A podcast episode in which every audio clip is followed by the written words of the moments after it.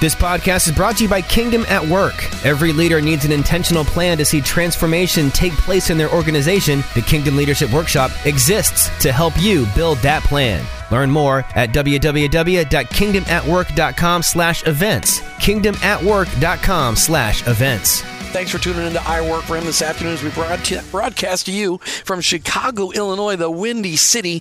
And we're actually doing it in the morning. Just yes, this is a recorded show, just so you know, because we had to capture a whole bunch of people before they leave from the Faith and Work Summit here in Chicago. But boy, have we got some great interviews for you today. Martha, first, how people can get a hold of us online. Well, they can go to our website, iworkforhim.com. That's iwork, the number four, him.com. And there, Jim, um, they're going to find a lot of resources. And one of the things I just really want to point out is that that when people hear us list the name of maybe some ministry or some author or some book or or something that piques their interest, if they search it on our podcast, they can go back and hear full shows.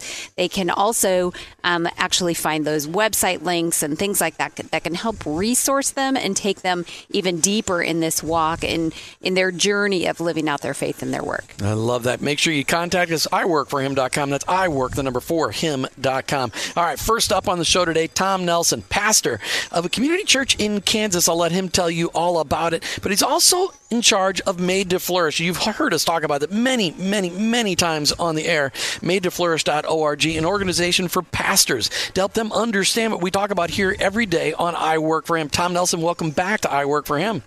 Jim and Martha, it's great to be with you. You know, we love your books, Work Matters and The Economics of Neighborly Love. Those are fantastic books. Work Matters, I love to give that book out.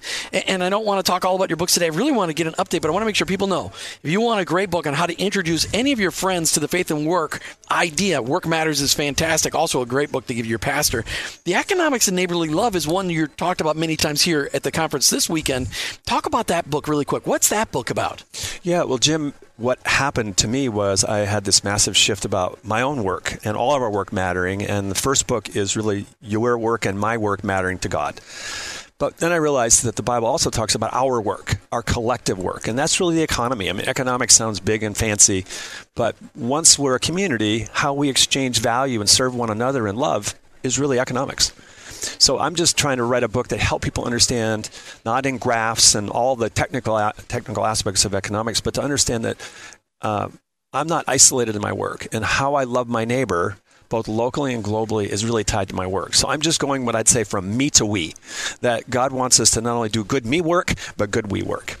Talk to us about your church. 20 years ago, you, you, you came before your church and said, Listen, I've been committing, I've yeah. committed pastoral malpractice. Yeah. I haven't been equipping you to do the work that you do in the mission field each and every day. I don't want to go back through that whole story. What's the name of your church again? Christ Community Church. Christ Community Church. It's in Kansas City, Missouri. No, it's in Kansas Overland City, Kansas. Park, Overland right? Park. Right? We have five campuses. Yeah. So five campuses. All right. Pick one. How do people find you online? What's the website? It's, it's ChristCommunityKC.org. ChristCommunityKC.org. Perfect. That's what I want to make sure people hear you kind of you work at the forefront of introducing this whole idea to pastors. Talk to us about what's going on in your church and how that understanding of connecting faith and we're connecting what we hear on sunday with what we do under 9 to 5 how that has transformed your church in the last 20 years. Yeah i did stand before my congregation and, and express my pastoral malpractice and that was 20 some years ago. Mm-hmm. so since that time we've thought much more about we call it equipping people for monday or we call, talk about a church for monday. What does a church for monday look like? And uh, so even at christ community we're continually ask that question, and people around the country are asking that question because many pastors, you know, Sunday does matter. Pastors need to do well on Sunday, but yeah. most of our focus, our scorecard, we all have scorecards, right? Is really about how well we do on Sunday, uh, and that that matters, but what really matters biblically is how well are people do on Monday. Mm-hmm. And that shifts the paradigm, the praxis, what we do in terms of equipping people for their Monday life. And of course, work is a major part of that. It's not the only part. Relationships and rest and recreation, but work really matters there. So we're thinking a lot about what does it mean to connect Sunday to Monday, but also to bring Monday back into Sunday. Let me just give you one thing that's happening around the country that I really love. Because when churches really understand this and pastors and leaders understand this, the Sunday morning experience changes too. Not that we don't teach God's word and sing songs, but one element that is increasingly happening around the country is a thing called This Time Tomorrow. And this time tomorrow is just simply a, a, short interview with people in the congregation. It can be a mechanic, it can be a CEO, it can be a retiree, it can be a child, a student. Um, and there's three questions are asked like, tell me in front of the congregation, mm-hmm. what are you doing this time tomorrow? Secondly, what are the joys and challenges as a follower of Jesus in that? And third, how can we pray for you? And I have to tell you that when people do that as a part of a corporate worship service, I mean, people can sleep through my sermon, Jim and Martha. they don't sleep through that five minute moment. I bet they don't. It's transformational. What's the most powerful uh, testimony somebody shared from the, the story or from the pulpit or from the uh, the stage? I, I think it'd be a student. Okay. You know, a student who is not paid but is understanding their studies and the importance of that stewardship. Yeah. Um, I think everybody was just amazed when a teenager talked about this time tomorrow and how God had called them in the school, in their preparation, in their study. It was just amazing. That is great because I know we talk about that a lot. Is the fact that you know it's not necessarily a paid Correct. position. Students work their schooling is their workplace. Moms, their Right. their their workplace is their home at this point in time. So, um, for our listeners, if you're just tuned in, we are talking with Tom Nelson from Made to Flourish, and um, just excited about this organization that helps pastors peer to peer have this conversation. That um, you know, if Jim were beating on the pastors' doors, they may not be ready to hear. Well, they probably get their gun out. but Tom, you have a great place um, and a great platform for this, and so we want to just encourage our listeners that if this is an, an intriguing conversation to them, that they check out madetoflourish.org and share that resource with their pastors in a loving way. yeah, in a loving way. It's a great uh, opportunity for people to find resources and other friends around the country. We are now in 24 cities, so there are loose networks building of pastors to help each other in this. So, so talk to the talk to the people out there listening today, Tom Nelson, uh, uh, that are going. I want my pastor to understand that I want a church that's that's a church from Monday. That I want I want to hear from my other brothers and sisters that I'm sitting here in the, the pews with. I want to hear how they're living out their faith in their work. I want to this time tomorrow segment. How do they approach a pastor without being offensive, without it coming across as I want a new program? Right. And so, since I'm a pastor, um, my world sometimes many wonderful people come to me on a regular basis and they want to do this, this, this, and this. Right. So, I think just to understand that pastors sometimes get a lot of things that people say we need to do this, this, and this. Um, but I think you approach it to say either a good resource that has changed your life, you know, a book, or I love books, or a video, or a podcast. I mean, that that I've received well. It's not like this is my agenda. Like this is really something that I'd love for you to read if you have time, Pastor. The other thing is introducing them to the Made to Flourish Network because a national conference or a conversation in their area uh, is a great place to say, I know this conversation is going around, and some really thoughtful pastors. And pastors often look to other pastors, especially tribal leaders, to follow. So if Sure. somebody else like Pastor so and so is involved with this, they go, oh maybe I should be involved as well. So it is an important approach it humbly, uh, not in a critical way, but to say this is something I know other churches and other pastors are doing, and I think it would really benefit us to think more about this. And this is made to flourish, or this is a pastor in our area that I know you respect, that I know is involved with this conversation. Something like that might be helpful. Well, and if honestly, if the person listening read your book, Work Matters, Yeah. and then go, then then they could easily give that to their pastor. Go, I just read this book. This was incredible. I, I bought you a copy because it it Yes. really introduces people to that. It's a great book for pastors to read. That is not it's not in your face. It is like this is what it's all about. And you know, you guys have been such champions for this, but Work Matters is arranged in such a way that it gives the biblical story. But it also, many pastors around the country have used it as a foundation for a sermon series because we mm. talk about work as it was created to be, work as it's corrupted, work as it's redeemed, work as it will one day be, day be, and then Jesus the carpenter. Very few people have ever heard a message on Jesus the carpenter. Yes. So I'm saying Work Matters is a good book individually. And again, I'm not just trying to promote it for that sake, but it's a great introduction to how you would form a message series around the mm-hmm. biblical story. And many pastors have used that as a basis. Well, and you saw Jesus the carpenter. I, I always say, to people, have wh- when's the last time you heard a sermon on Jesus and the 30 years he was an entrepreneur Yes. before he became an itinerant preacher? Or how about Jesus' reputation in the marketplace? Yes. Because if he wasn't excellent in what he did, he would have been. The Pharisees and Sadducees would have chewed him up and spit him out. The, the fake Yeah. news media Yeah. would have eaten him alive. Yeah, yeah. You yeah. think there was fake news even back then? Yes, I believe there was fake news. Whitewashed tombs is what he called them. It was so this is a little different. Talk to us, Tom. Just be, speak in 30 seconds. Encouragement to those people listening today about living their faith out in their work. Well, I just want to say God created you to work. Mm-hmm. Jesus is there with you in your work, and your work isn't meant to be an act of worship. The, the place of work, whether we're paid or non paid, is the primary place we worship God. We're spiritually formed and an opportunity for the gospel and for loving others. So your work matters. Jesus is with you in your work. Um, and I want to encourage you, even though it's hard, that God has placed you there. Hmm. You can find Tom Nelson online, ChristCommunityKC.org, also MadeToFlourish.org. Get a copy of his book. Where can people get your book, Work Matters? Is that on Amazon or where do they get it? Yeah, Amazon, any Christian bookstore. And it's Work Matters by Tom Nelson. Make sure you put that in because there's lots of books under those names. Tom Nelson's got another book, The Economics of Neighborly Love, another great book. Tom Nelson, thanks for coming back, and I work for him. Thank you, Jim and Martha. It's great to be with you. This segment of the show, we're going to talk to Nancy McDonnell. She's got an incredible ministry going on in Pittsburgh, Pennsylvania. Pennsylvania. Wow, a little hard to work this morning. My lips are moving slow, but my brain is not. All right, Value of the Person Consultants is what it's called, valueoftheperson.com. Nancy McDonnell, welcome to I Work for Him. Thank you so much. It's great to be here, and what a great time we've had here at the conference. It's been a lot of fun, a lot of fun. And as we finish up in Chicago, I wanted to make sure that we had a little bit of time together. Okay. And then one day we're going to do a show together to talk all about your ministry. But let's just, just tickle people. But first, how did you come to be a follower of Jesus? We always ask that question of every guest on our show. Well, I grew up in a Presbyterian church, and I actually accepted Christ at a Billy Graham crusade in Pittsburgh. Ah, and that was cool. yes, that's how I really came to know him. I was grew up in the church, and um, but I can remember that moment and that time. I was um, probably in high school at that time, so that's where I accepted Christ. Okay, let's just jump right to valueoftheperson.com and with the ministry that you guys are doing.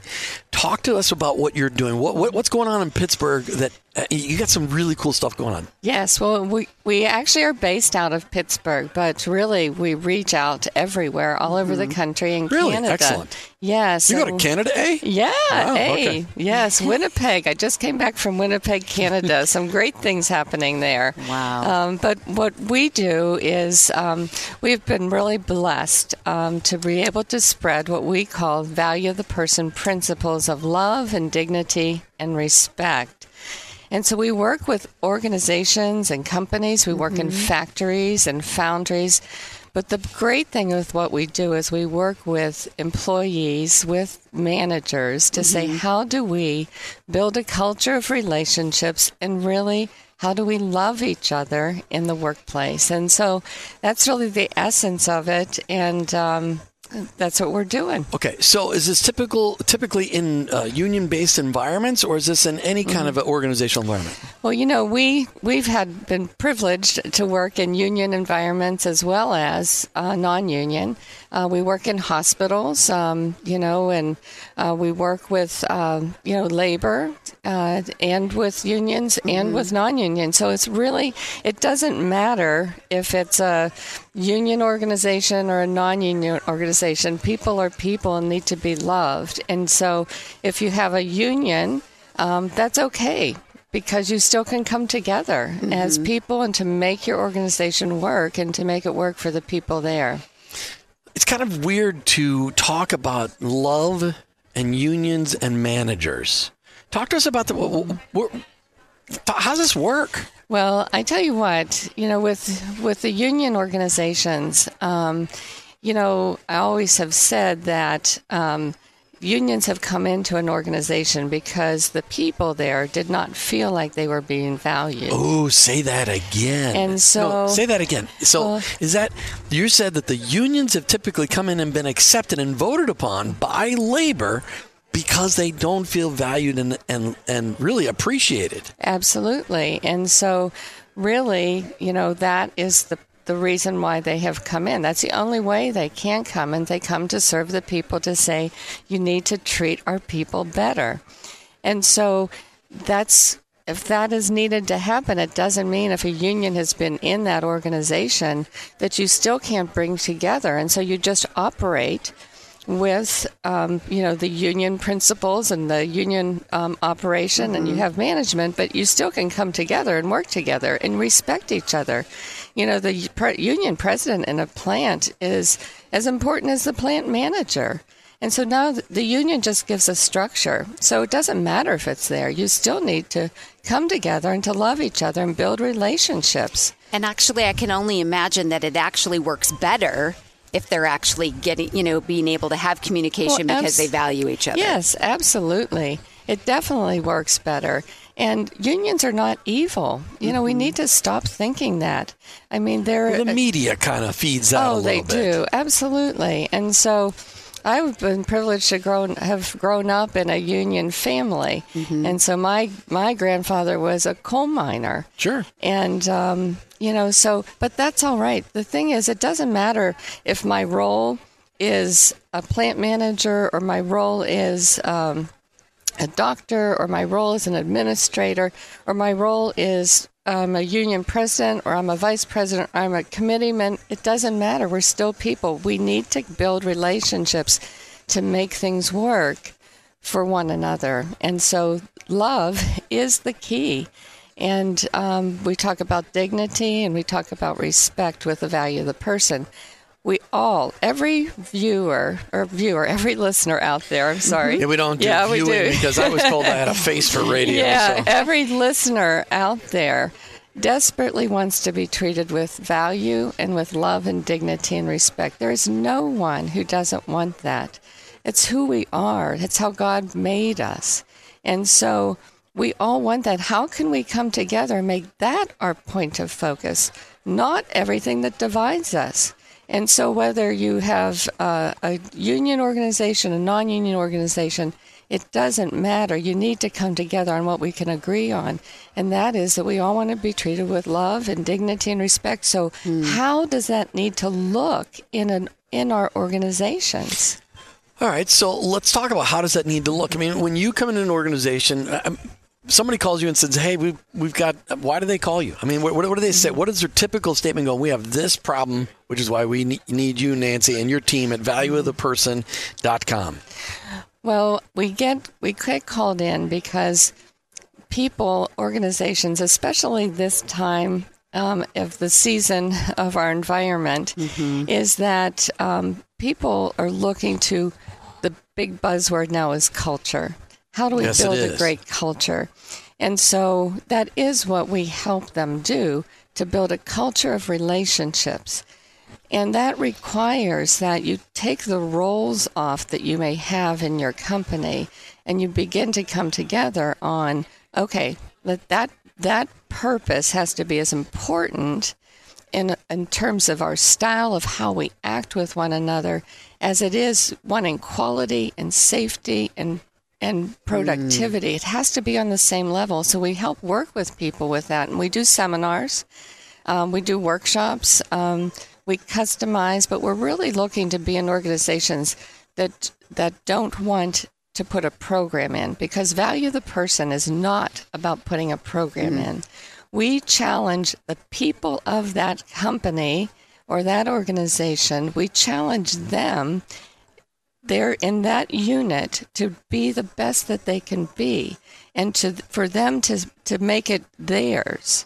And so we help guide, we inspire. We have a documentary film that was based on the value of the person back in the 70s in a union steel steel mill, how people came together and and we're very blessed that it's been documented. It was my father actually who was the head of that company. Mm-hmm. There was great transformation. It's a beautiful story, and there's a book written about him, Stronger Than Steel. And so we really base out of that truth. It's not out of academia that we, we're coming to you. We know that when people's hearts are touched and spirit is unlocked within an, a company, an environment there, that great things can happen. But mm-hmm. it's not because you're going to have a check the box program that's Right. going to make it happen. But this is all, I mean, this is kind of a plain glass approach because you guys are Christ followers. Yes. The, the motivation behind this is that people need to be loved, and if they don't feel mm-hmm. loved, they're never going to be able to find Jesus. And, and, and but you're mm-hmm. you're spreading something that comes from God. Yet, it, yet a lot. I imagine a lot of the managers, a lot of the companies you work with, don't realize that hey, this whole love thing really is centered on Jesus, kind of a thing. But mm-hmm. do, do they all? Do all the companies you go into know that? Well, we go into, I work in all secular companies. Right. Every now and then, I'm able to work in an organization that is Christ based. But I work with just But there's a lot of phenomenal old- secular organizations that have great Christ followers that, in charge. Right, and that's what happens. Okay. We go in and we we spread seeds of love. Got it. And we ignite that within people to begin to feel and understand that all love is of God. Period. Mm-hmm. That was your tweetable tweet the other night when you were speaking. Yes, That all, love, is God. is of God. And so, because of that, I see that we are able to bring that presence to mm-hmm. people to begin to think about that and to begin to think about what they do. And it's the Holy Spirit that then works in His way. It's not me to control that. I am called to spread and to, to spread seeds of love. Who is the perfect client for you in 30 seconds or less? Right now, it is Amsted Rail and it is American Steel Foundry in St. Louis. They are doing remarkable things, beautiful things, and it is truly a huge story there. Hmm, fantastic.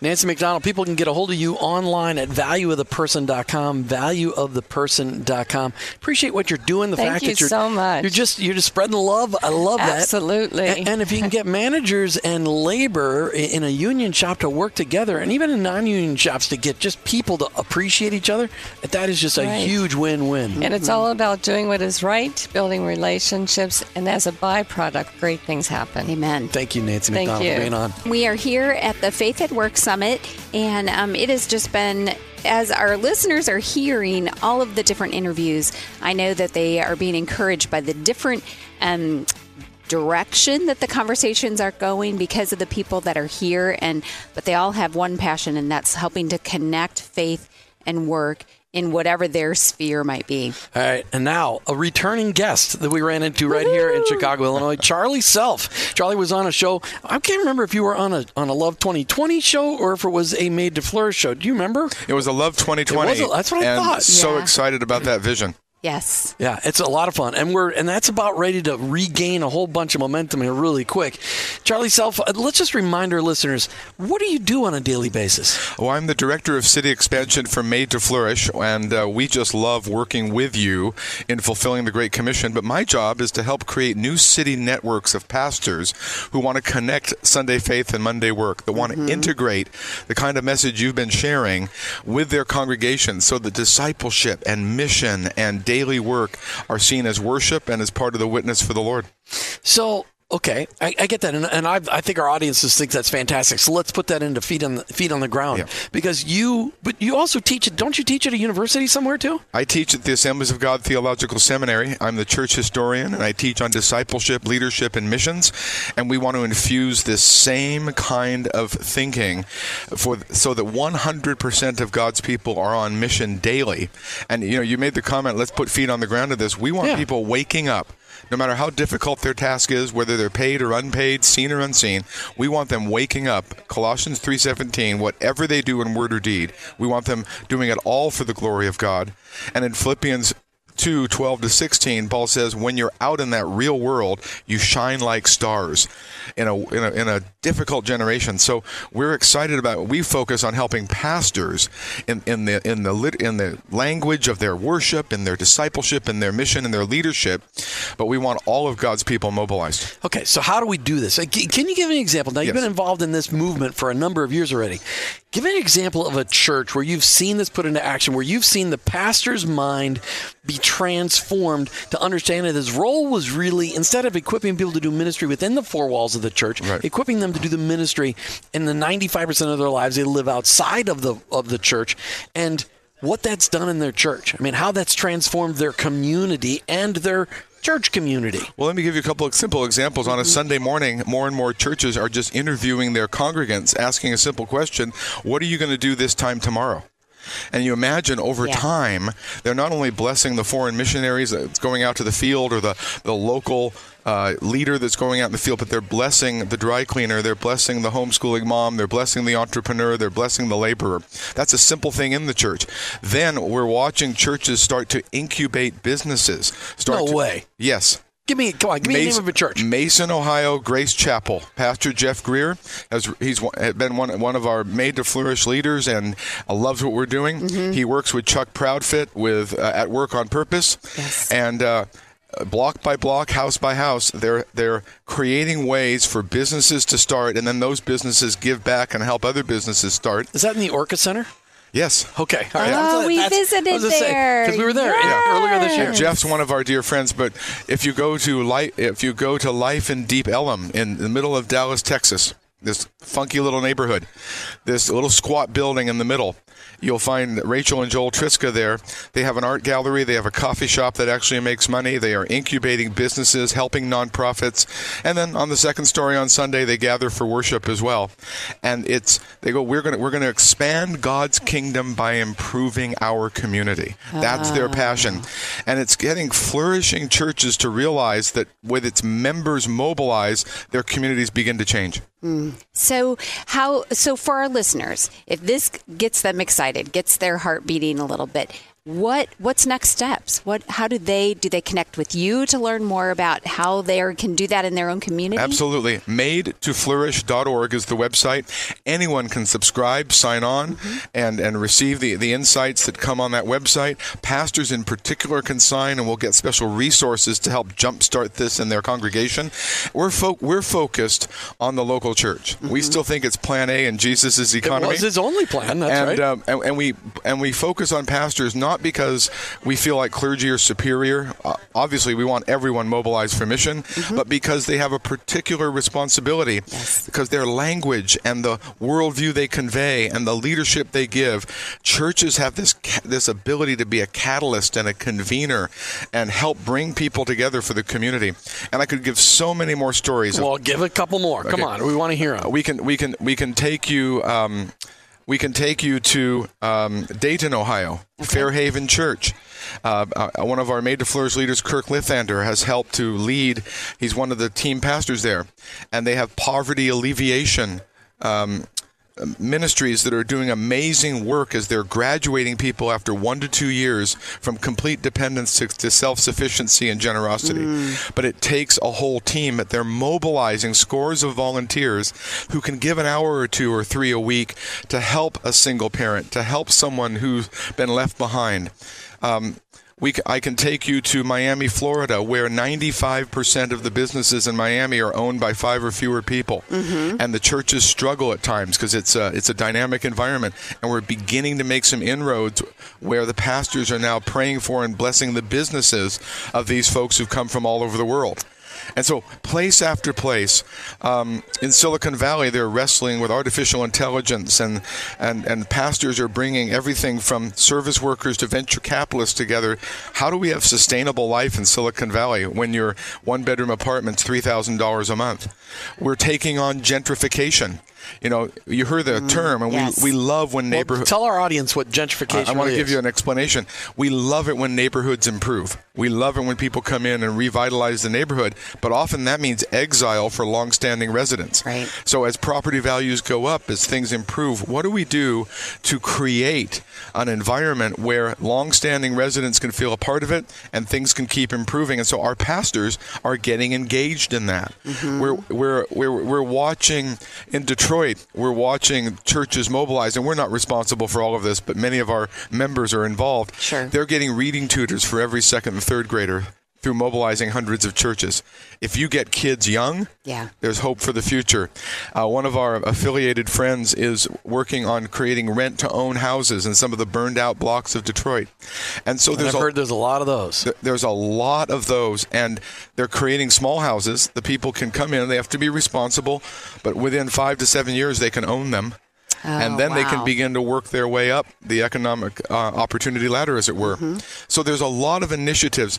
Here's the here's kind of the aha that I hope our listeners will get together. Okay.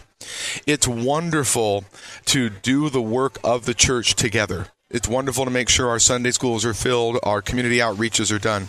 But if every member feels like an ambassador all day, every day, where they are, that the volunteer work, the business work that they're doing is truly God's work in the world. Um, it flips everything on its head a little bit. Now we start celebrating new businesses. We start celebrating evangelism. We start celebrating community restoration, reconciliation. And what's interesting, pastors are finding the more they bless the daily work, mm-hmm. the more they can call on volunteers for the work that they do need in the church. Interesting. And, that it's, it's it's a bit of a paradox, but if you mm-hmm. feel like your daily work's secular Mm-hmm. and my Christian work in the church is spiritual, you'll always be getting reluctant volunteers. Mm-hmm. But if you feel on mission wherever you are and whatever you're doing, and that the work itself is meaningful, then when the- the pastor does need a few more nursery workers or needs a few more youth workers, people have the margin and the energy because they feel on mission all day. We're talking with Charlie Self, made to flourish.org, made to flourish.org. Charlie, which part of the country you live in? I actually live in Denver now. Denver. So you moved, weren't you in like Oklahoma or Kansas or Missouri or something like I that? I was actually in Silicon Valley. You were in California? I teach in Springfield, Missouri. At Okay, that's what it was. Yeah, Okay. and I fly in to teach there. Oh, you fly in? Yeah. Because you don't want to live there? Well, it's a family, and my wife is a professional artist. And Okay. uh, the larger city and the broader culture has really been a help to her and her art. So, but now Colorado. Denver, Colorado, so that we're more central for all the travel that I do, closer to our adult children and grandchildren. Awesome. New grandbabies. uh, You know, we've uh, last couple of years. Yay. Um, but I'm saving. I'm saving days a year in layover times just to be able to serve. No way, really? And so we love where we are, but it's brand new.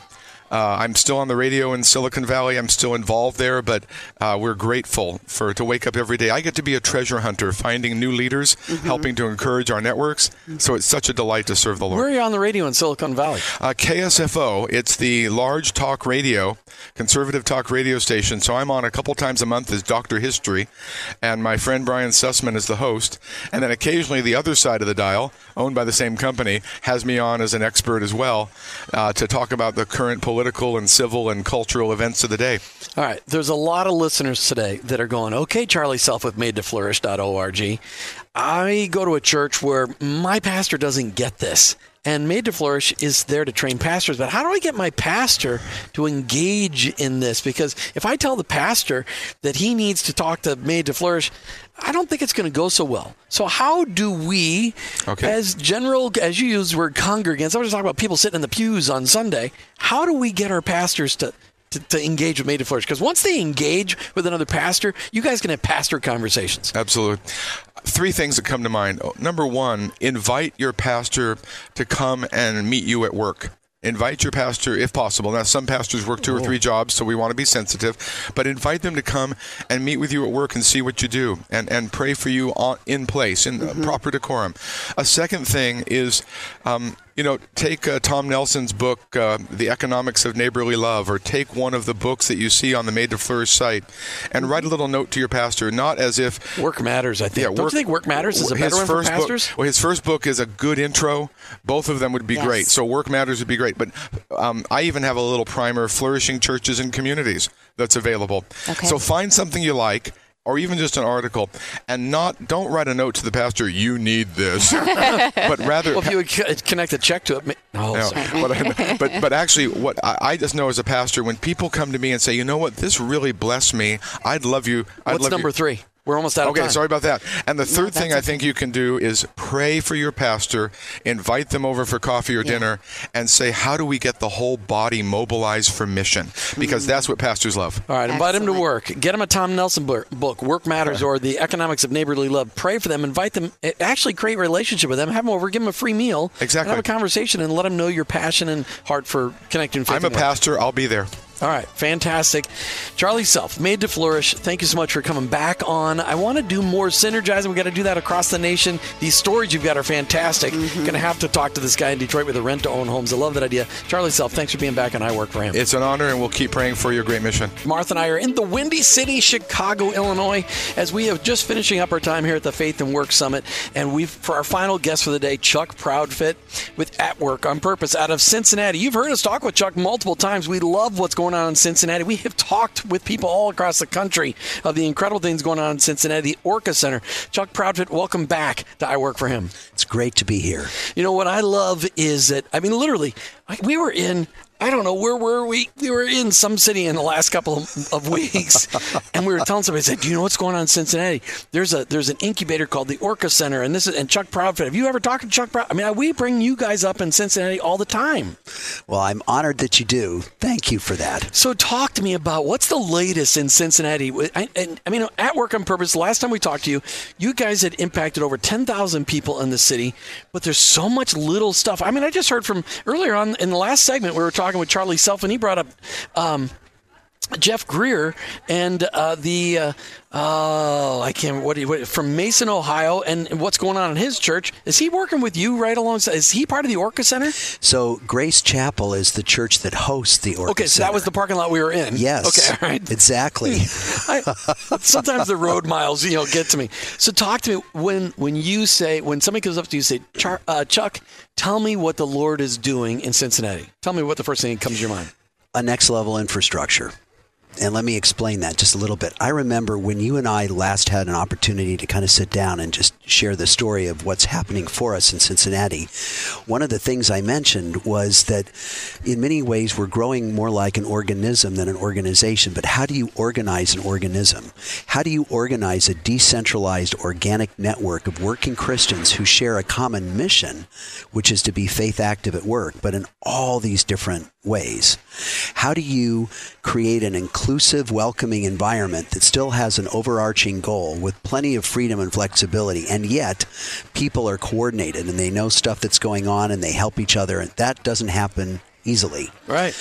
Well, what's happened for us is a way of organizing that network that is kind of a next level infrastructure for us. I'm really excited about it.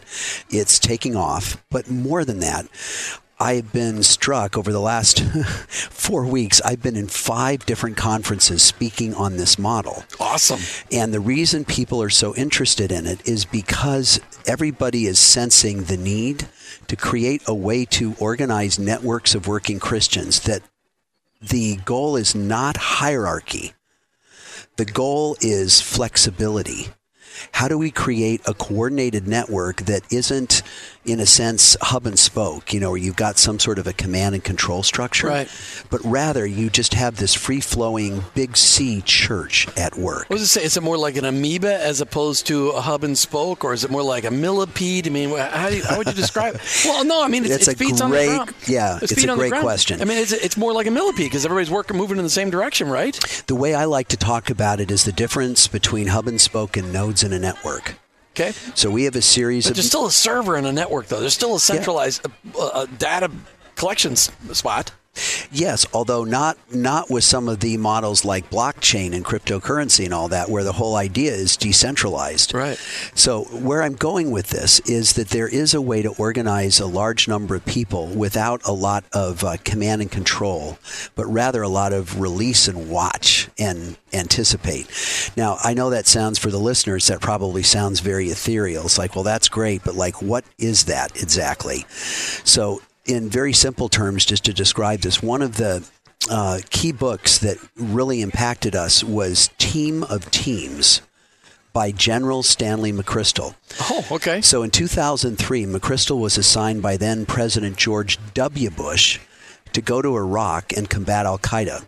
So he shows up, Jim, with the latest, greatest, you know, mighty military machine, shock and awe, all that stuff. And he's flabbergasted because they're outmaneuvered at every turn by this ragtag bunch of terrorist cells connected together by battered pickup trucks and cell phones and he at first couldn't understand what was happening. And you can appreciate when you've grown up in a military culture where you're accustomed to top down command and control all that all that stuff right? And all of a sudden you have this freewheeling bunch of crazies that are out there and they're they're essentially outgunning you. And what he came to realize was that he was combating nodes in a network. He was combating all these terrorist cells that were connected together in just the way I'm describing to you. Now, stop and think about it for a second. They have a common goal, which is to eradicate, you know, the U.S., right? Eradicate America. Westernism, Uh, really. Westernism, right. And they had that common goal and then a whole bunch of decentralized teams, really, on the ground who had different areas of focus. And the whole idea was to create this decentralized organic model so that if any one of those terrorist cells gets knocked out, it doesn't knock out the whole network. Well, what ended up happening was over the course of about three years, General McChrystal restructured the entire U.S. military to look like that and he came to give it a name. He called it Team of Teams. The idea was to have a set of teams that were deployed with specific functional expertise. And then the generals that were, you know, close in rank to McChrystal, their job was to be a team as well, kind of like an executive team that would float and move from one team to the next to make sure that the teams were adequately resourced, that the project work that needed to be done for any given team was adequately handled and dispatched and coordinated. And all of a sudden, they had a very different operating model. Now, the people closest to the ground who saw something happening immediately could respond immediately rather than having to go up the chain of command, get approval, and get it back down to them. Okay, so we've got that model. And as we talk with Chuck Proudfit from At Work on Purpose uh, in Cincinnati, Ohio, but we're in Chicago together. Talk to us about how that applies then to the body of Christ going on in Cincinnati, this team of teams. How is this working and how will we get this spread across the country? Because there really is a commander in chief in our world. It's the Holy Spirit guiding and directing us. It's our Heavenly Father and and and Jesus Christ. But the team of teams idea is fantastic. If you get, if we can get ministries working as team of teams across the country, that's amazing. Right. Well, it is, but it's very hard work because it requires relationships and trusting relationships mm, and where selflessness you can, probably. Absolutely. So that's been a major area of focus as you know jim for a long time with us in cincinnati. But now we had a way to think more holistically about organizing those relationships that would lead to teams of initiative. Now let me be specific for yeah, the listeners. Good. give some examples. Yeah we have four specific areas of team activity. So think of these as categories of marketplace ministry. The first category we call mission so, in this category, we have three areas of team focus purposeful employment. Okay. Vocational discipleship All right. and church engagement. All In right. other words, what we're really working on is how can we come alongside the everyday working Christian to bring more purpose to their work, disciple them vocationally in the work that they do, and also engage local churches so that they can more effectively come alongside their congregants, just like you were talking to Charlie Self about that a minute ago, Right. right? So these are all teams in the area of mission. Now, we have another category area we call ministry. This is the the supporting ministry that serves the mission area I just described to you. Inside of there is prayer coverage. How are we praying for all the people in these different teams and for the city, Cincinnati, in which we reside? What does it look like for us to uh, set up community events? You know, gatherings like uh, what we're here for today, this Faith at Work Summit, doesn't happen by accident. You have teams of people that are organizing and executing against that. And equipping tools. How do we develop specific tools that help to teach people what it looks like to operationalize theology of work? So that's a second area. Kind of rounding out this model. Third area is the category of movement. You see, we are just one little part of this much broader move of God in the working world. Right. So inside of this area, which we call movement, we're focused on kingdom enterprise, like the Orca Center that you referenced earlier. Mm-hmm. That that initiative falls under the team area of kingdom enterprise in this new model. We also have city transformation. And we have citywide models. So, this is our effort with citywide models to start learning about other cities that are doing citywide work and how can we compare notes on best practices. Last but not least is the category of management. And inside of that are a set of teams like a team for strategic direction, a team for administrative operations, and a team for financial stewardship. Now, all of these teams, if you can imagine them on an org chart that's horizontal, it's not top down, it's horizontal. And we have an executive team for At Work on Purpose, which literally moves back and forth to check in with all these hmm. teams in all these categories of mission and ministry and movement and management to make sure that all of that is interconnected and coordinated. Hmm. That's some cool stuff. And what I really want to make sure people know is how to engage with that work on purpose because there are a lot of people listening. There are lots of cities across the country. You send out newsletters that highlights all the really cool stuff going on. How do people contact you at At Work on Purpose? The easiest way is just to go to the website at workonpurpose.org. There's a contact us button, and we respond promptly to anybody who makes an inquiry. At workonpurpose.org. Chuck Proudfit, thanks for just giving us a brief overview of what's going on. Team of teams.